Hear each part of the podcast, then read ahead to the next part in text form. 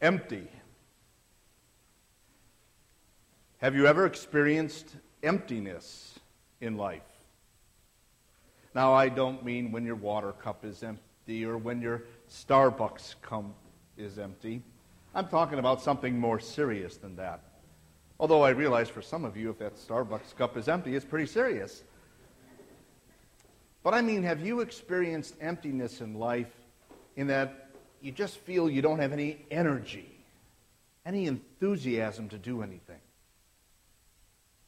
Or maybe you've experienced emptiness in this way. You've seen how your checkbook has been diminished and there's not too much left there. Maybe it is empty and you're wondering how you're going to pay the bills, how are you going to buy what you need. Or maybe you've experienced emptiness just in that life is just kind of lost some meaning, some purpose, fulfillment, or direction. Now, in all of those examples, including the Starbucks cup, empty would have a negative connotation. Because you're missing something. Something is lost. Now, I know a lot of you engineers and scientific people would understand this formula E equals mc squared. I don't know what that means. When they started mixing numbers and letters together, my mind went on vacation. But somebody might look at a formula like this and say, well, that doesn't make sense. If it's empty, how could it be full? But there's truth in that equation when the emptiness is the tomb of Christ, because it means we have a full life. That's what the Apostle Peter is talking about. As he writes his first letter, he who was the first witness on the scene to see that that tomb was empty. He knew what it was all about. He knew that we now had a new life, and it was full, full of hope. Listen to these words as he writes them in his first letter. Praise be to the God and Father of our Lord Jesus Christ. In his great mercy, he has given us new birth into a living hope through the resurrection of Jesus Christ from the dead and into an inheritance that can never perish, spoil, or fade.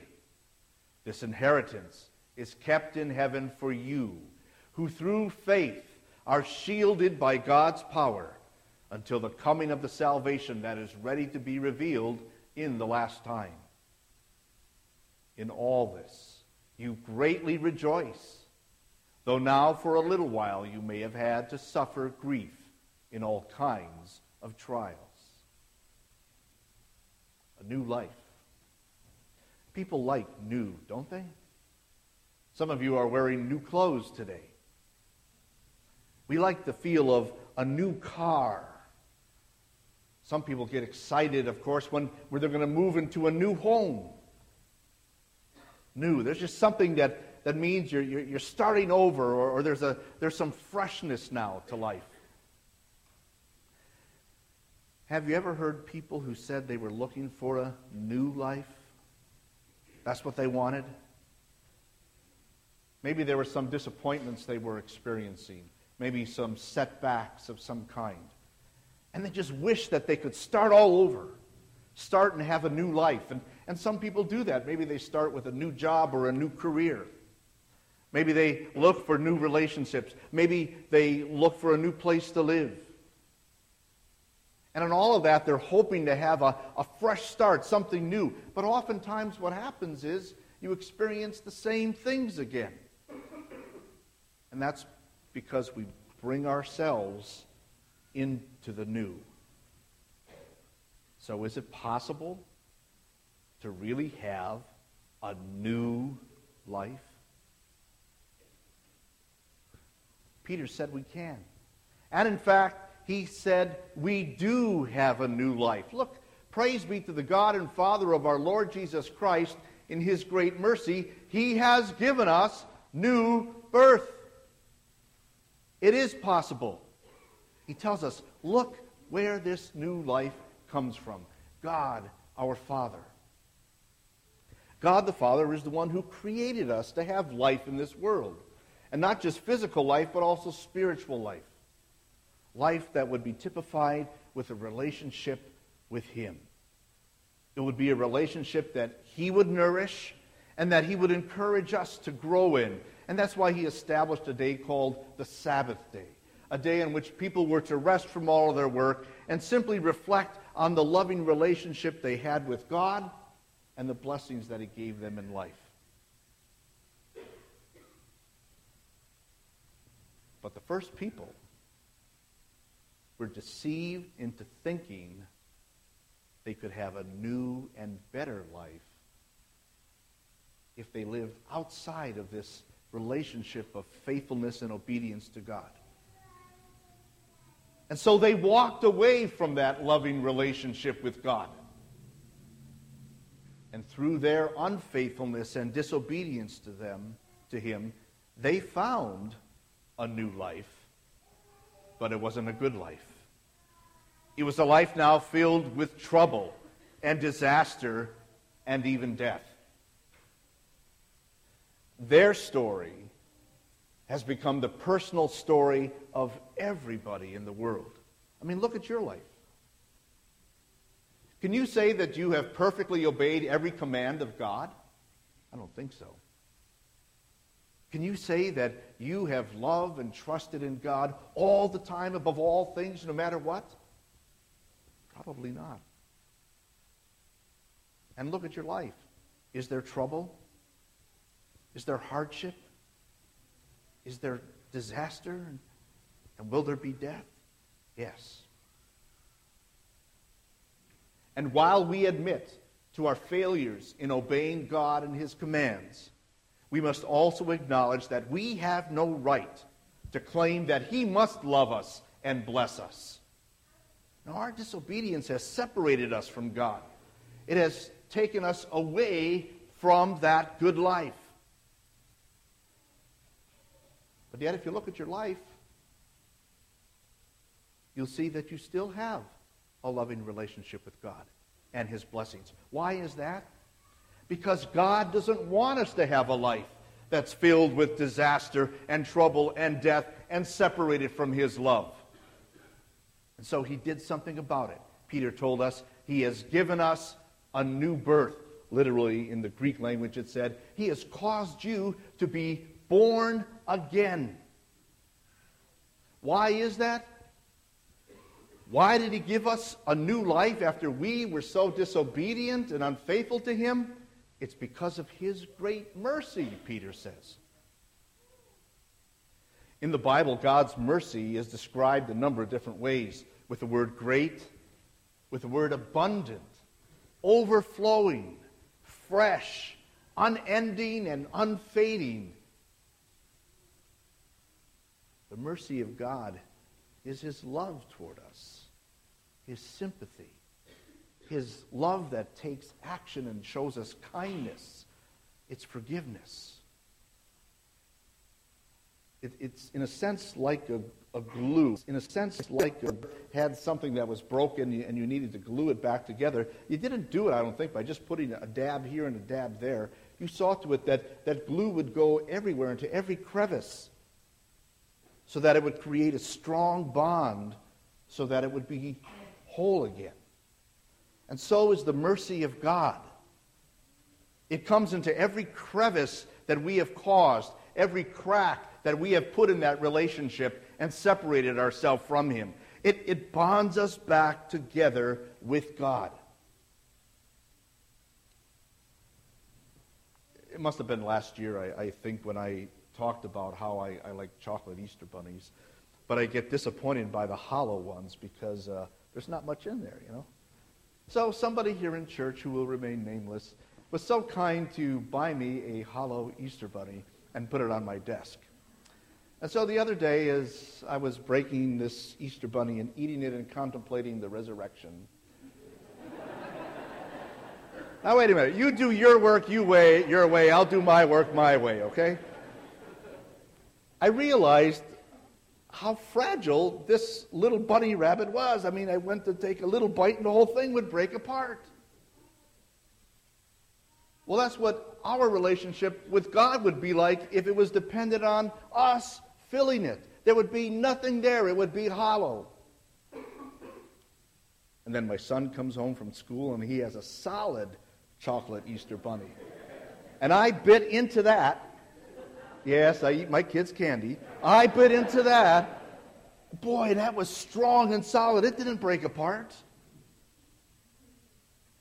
Our relationship with God will not break apart because of His mercy that has rebonded us to Him and its blessings. You may look in life and wonder God's love? Will it be in my life? Maybe. No, maybe. God's love does not equal maybe. God's love is a definitely. We have His love because of His mercy. People may wonder Will God bless me? Maybe it's a possibility, they say. No, it's not a possibility, it's a reality. God, who loves you and has brought you back into this relationship with Him, will bless you. Trust it. A new life. A lot of people were looking for that last week, huh? As they were playing the mega millions dollar lottery. Thousands, maybe millions of people were buying those tickets in hope that they would win. And what did they base it on? The fact that they had randomly chosen the, random, the right randomly chosen numbers, and they matched. And of course, the possibility of that happening was very, very small, wasn't it? And yet, a lot of people probably spent a lot of money just to lose. Yet I think each one who bought that ticket had some sense of hope. Well, probably just a wish that they would win. Was that really a hope? They knew the probability of winning was very, very small, right? Only three people, I guess, or three tickets won. Is that how we should look at the new life we have with God and this hope that it's, it's just a wish. I hope it'll be there. No. The hope we have from this new life is a certainty. There's no doubt about it. And why is that? Peter tells us look at what it's based on. Now, people who play that lottery, they just kind of, you know, pick numbers out of the air, or maybe they feel they have some lucky numbers, whatever. How is it we were chosen by God? in the verses right before our text, Peter talks about how we are the chosen of God. On what basis did God choose us? It's not like he looked ahead and said, You know, all these people here in San Jose, they are good looking, they are sharp and smart, and those are the ones I want in my church. No. It wasn't because he saw how good we would try to be. Mm, not at all. There's a phrase right before our text that tells us one of the two things on which he based choosing us. He says, by the sprinkling of his blood. He was referring to Jesus' blood, to Jesus' redemptive work. The scriptures tell us that our sins, that our unfaithfulness, our disobedience to God has all been washed away. We've been purified from every sin by the blood of Jesus Christ. The blood that Jesus shed on the cross was payment for every sin in this world. It's all washed away. And at the same time that God was washing away that sin, he replaced it with something else. He replaced it with the rightness of Jesus. All that perfect obedience that Jesus lived throughout his whole life. He never once sinned. God has now credited that to our account. So you see, by the redemptive work of Jesus, we have been restored to that wonderful, perfect relationship of God. We have been redeemed, made God's children. Peter gives us a second assurance of that when he says that we've been born again through the resurrection of Jesus Christ from the dead. It is the resurrection of Jesus that also gives us assurance of this new life that we have with God. The resurrection of Jesus is historical fact. The most reliable history book in the world, backed up by thousands of documents, is the Bible. Throughout the Old Testament, the resurrection of the Messiah was prophesied. Jesus foretold of his own resurrection. It was announced by angels, witnessed by more than 500 of his followers. It was proclaimed by the apostles who were eyewitnesses, and it's recorded for us in the Bible. The resurrection of Jesus Christ is historical fact. It really happened.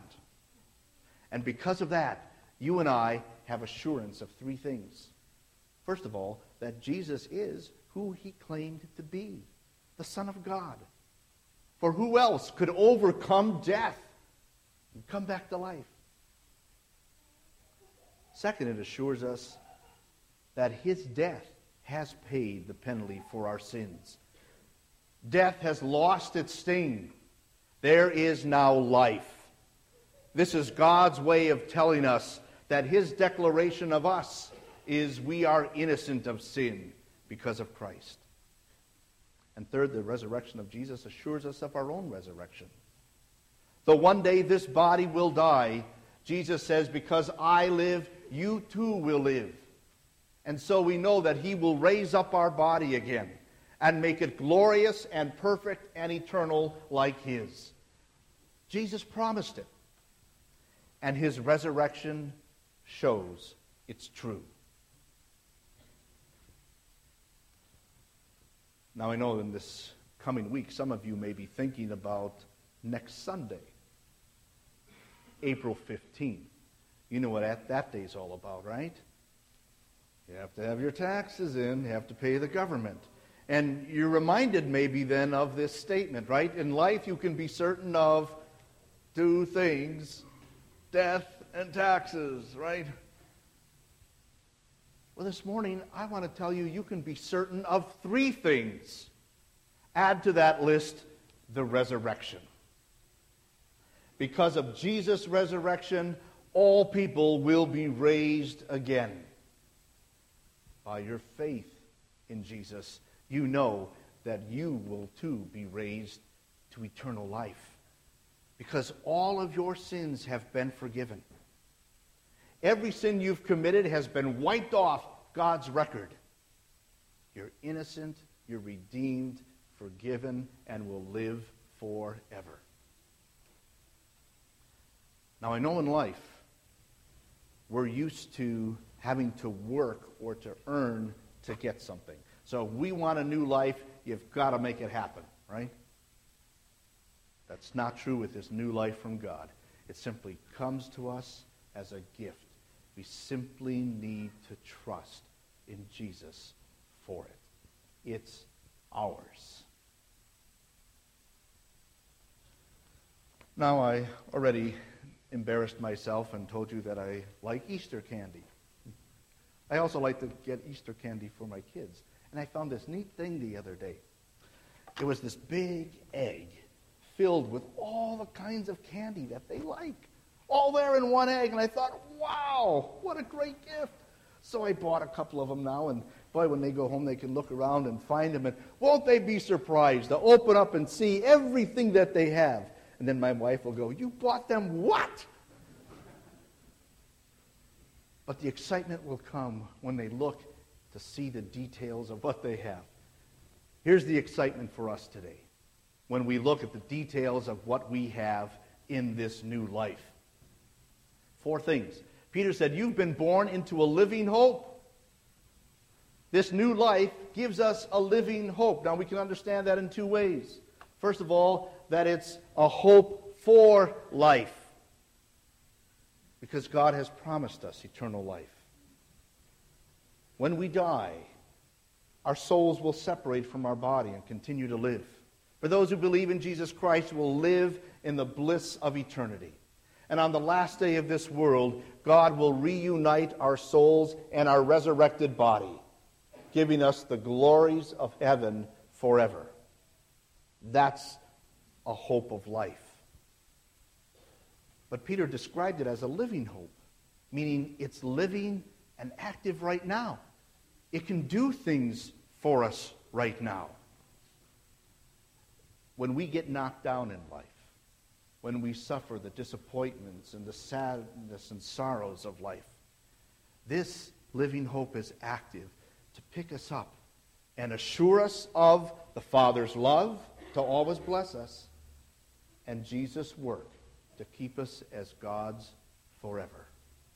That's what we have in this new life a living hope. Second, Peter tells us this we've also been born again into an inheritance that can never perish, spoil, or fade.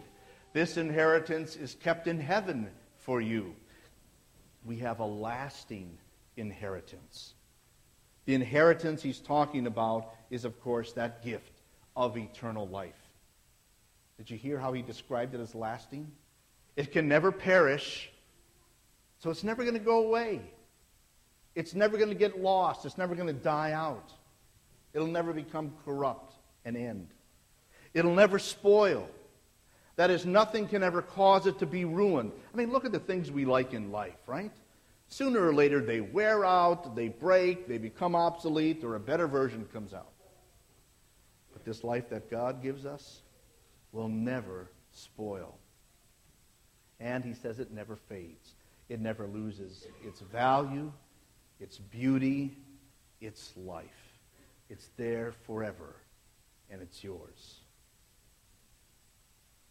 Think of all the things that we go after in this life, all the things that we want to get to give us a, a good life. Look at this. You have it there in that lasting inheritance in Jesus. A third thing Peter tells us we have.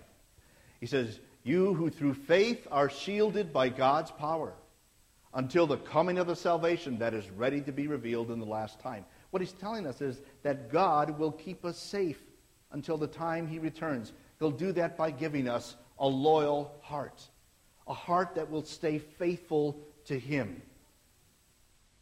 No matter how our mind may create doubts, no matter how the world will deny the truth, no matter how the devil will throw deception in our way and try to trip us up, God will keep us safe.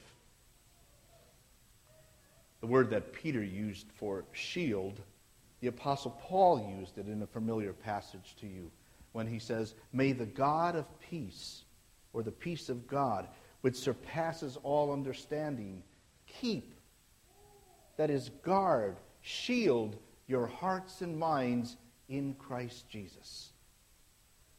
Paul is telling us that God will keep us safe in that peace with God, in that loving, secure relationship we have with Him. Now, how does He do that? Well, the, the word that was used here to, to say shield or protect you really meant to put troops all around you.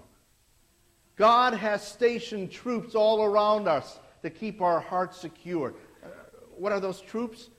His word and his sacraments, which bring us truth, life, and forgiveness. Stay connected. Stay around that shield that God has put around you. And when that happens, you'll get this fourth thing Peter says, In all of this you greatly rejoice, though now for a little while you may have had to suffer grief and all kinds of trials. He's telling us God gives us a loud hallelujah, a reason to rejoice and to praise the God and Father of our Lord Jesus Christ for this new life. Even when we experience the hardships of life, this new life overcomes it and gives us joy. Because there's nothing that can take the life out of this new life. There's nothing that can diminish it in any way. And that's what this wonderful worship service is all about. To sing a, a loud hallelujah to our God. Well, let's not let it end just today. Let's make every Sunday a loud hallelujah. In fact, every day of our life should be ringing with praise to the God who has given us a new life. People, maybe you, look for things to give you a fresh start, to give you new life, new sense of excitement or fulfillment. My friends, nothing can beat that list. That list is lasting and joyful. And it's yours. Because Jesus said, I am the resurrection and the life. And so he has given to us a living hope, a new life. Amen.